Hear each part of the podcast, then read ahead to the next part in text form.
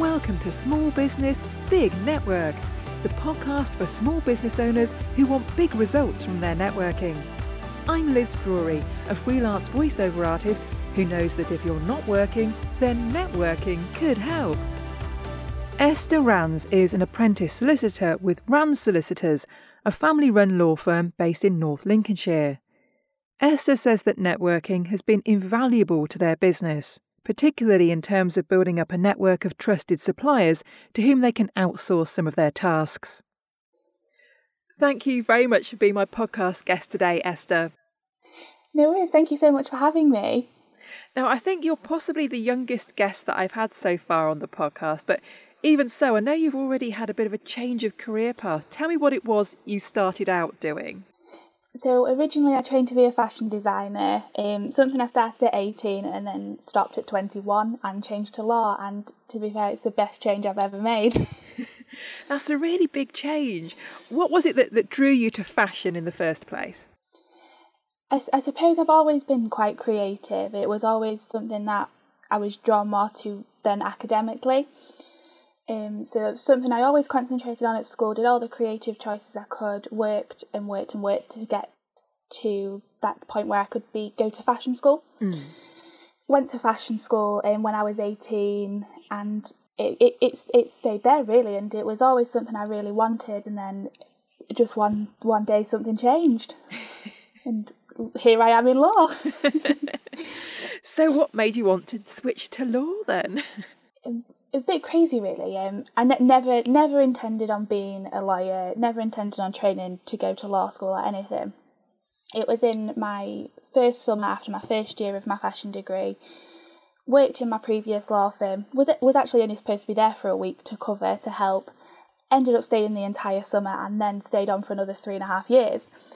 So it was a bit of a crazy change, really. And during that summer, things weren't working out in my fashion degree, and my mum, who is also a lawyer, she was like, why don't you just convert your degree to law? And admittedly did finish the fashion degree, and then after that started the apprenticeship on the solicitor apprenticeship, so and it's gone from there really. So when did you start in law? How long have you been in this field now? Close to 4 years. I started when I was 19, I'm now 23. So I've not been in it a great deal, but a lot has happened, the amount of the time I have been in it. And you must have had quite a good insight into the field of law, since your mum's already working in law herself. Oh, always. I mean, my entire life, my mum's been a lawyer. She's been a lawyer for 30-odd years, so I've always been involved. And to be fair, I think initially that was probably why I never wanted to be a lawyer. But something just clicked and it changed. So yeah, I've always been involved, always been around the law, whether it be knowing my mum's professional contacts or just knowing people within other businesses and other lawyers, really. Mm. And so you now work with your mum and also your sister, don't you? You're all in business together. What made you set that family business up? So it's a bit of a weird one, really. How Rands Solicitors came from quite what was a difficult time in our lives, both personally and professionally. Mm. It's always a dream my mum's had. The opportunity just never arose. Mm. Like I mentioned, I never wanted to be a solicitor, so my mum never had that continuity. And same goes for my sister. I wanted to be a fashion designer. She wanted to be a vet. So my mum never thought she had that continuity to start a family business and then it go for forever, really. So when we did, perfect, and then the opportunity arose and we took it. It almost became like a passion project for us during that difficult time, and it was really like a light at the end of a tunnel. Mm. And when was that? When was the business actually started? The business was started in November 22. We became an entity in the July, and then started trading in November. So you're still very new then, aren't you? Yes, I think we're into our 6th month of trading or something crazy. And how's it going so far? Amazingly, honestly. It was such a worry starting the business up, but the amazing response we've had, honestly, I sometimes can't even put it into words how amazingly it's gone for us. It's crazy. It's absolutely blown our minds. And are you based from home? We are currently. So we're based in Wootton.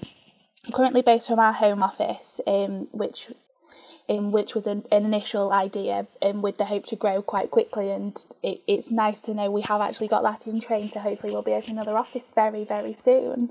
Fantastic. And what's it like working with your mum and your sister? Oh, I get this question all the time. I bet. And nine times out of 10, I always give the same answer. Not many people can say they work with two of the people they love most in the world, whereas I can. But I'm not going to sit here and lie to you and say it's all sunshines and rainbows every day, because it's not.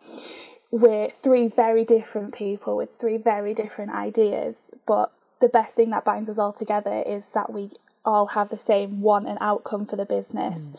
We only want the business to grow and expand, and whatever's best for the business we will always come together on. Yeah Oh, that's great. So how does the apprenticeship programme work?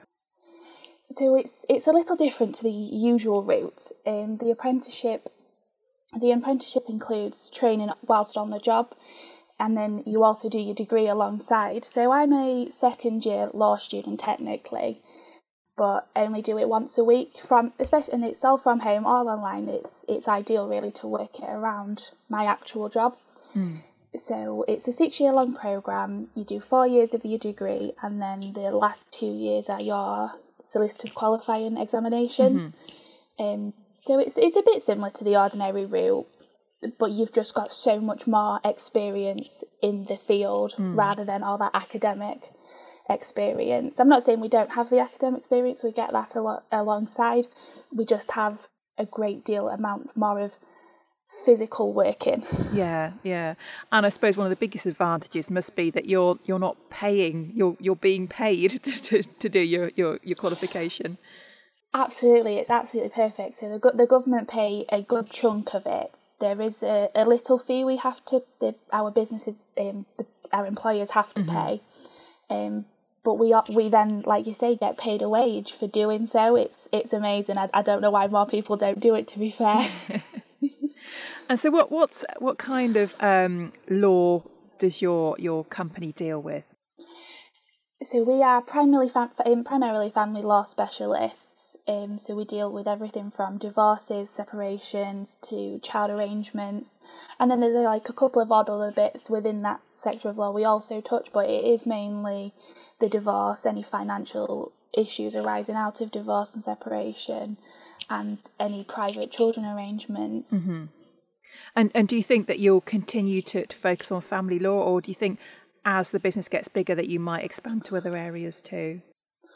Oh, absolutely. It's my preferred area of law is actually wills and probate. So that is something we are really investing in and working towards and building, which is something that should be happening within the next couple of months. But also conveyancing. Conveyancing's such a big area of law. Everyone, 9 times out of 10, is going to need a conveyancer at least once in their life. Mm-hmm. Yeah. So it's definitely a department we are going to grow into. The same goes for the wills and probate. So hopefully that's something within the next couple of months, years, we'll grow to. Anything further than that, we're not 100% sure on. We're concentrating on what are our strengths currently. Mm-hmm. And anything else is a bonus. Yeah. Well, you're only 6 months in, so you've got plenty of time to decide what else you might want to do. And do you have a particular favourite area of law that you like to work in? Yes. So wills and probate is most certainly my preferred area of law. I previously have worked in wills and probate for 1.5 years at a previous firm, and it's something that does particularly interest me. It's so interesting to really delve into that. I mean, I know I've spoken to some people and they think it's a bit morbid, because obviously it's to do with death and then the inheritance and all the estates that follow that. But to me, it's so interesting, and there's so many interesting people you meet doing this area of law. Yeah, and it's really important as well, isn't it? And something that a lot of people put off doing. Oh, absolutely. I read something on LinkedIn this morning, like all the excuses as to why people don't have wills. And I look at it and think, these are the exact reasons you need a will. So I'm a massive advocate for people having wills and protecting their assets and protecting their loved ones at the end of the day. It's those who struggle when the time does come. Yeah. Now, I believe your sister is also on the apprenticeship programme, is that right? She very nearly. She's due to start this September. So she's working towards that. She's been accepted. It's amazing, really. She got in quite quickly, and I think it's something she's really looking forward to. So hopefully, going from September, she'll be able to start that training and just grow from there. Yeah, and like you say, you can't understand why more young people don't go down the apprenticeship route. So how much contact do you have with your university? Which university is it? It's the BPP University. They have a selection of universities all around the country. I'm based at the one in Leeds. With the apprenticeship, we don't have the physical contact you would at on a normal university degree. It's all online. You have one day a week where you take out from work and you do your law work. So not much physical contact. But online contact, again, it's once a week usually, unless you've got a term where it's like a reading term or you're doing your portfolio. So not as much as the general degree, but to be fair, I'm not complaining. It works really well. Yeah, and you don't feel that you're missing out at all by not going away to university? Absolutely not. Like I said, with my fashion degree, I've already done it. And I hated it the first time. There was no way I was going to do it a second time. So this is perfect. And to be fair, I don't know why I didn't do it the first time. So what's your mum's background? What area of law was she working before she started her own business? She's always been a family lawyer. She's touched in other areas of law over the years, but she's been, like I said, she's been a lawyer for 30 odd years. She is a family law specialist. She's got so much knowledge, expertise in this area of law. Previously, she was also practicing the care work. Not something we can currently do at the moment, but it's something we're working towards. But the amount of cases she's taken over the years and what are quite big cases of like the care work is amazing. She's got this huge like career timeline of just these cases she's brought an amazing end to. So she's fabulous in this area of law, and I think anyone who knows my mum would also say the same.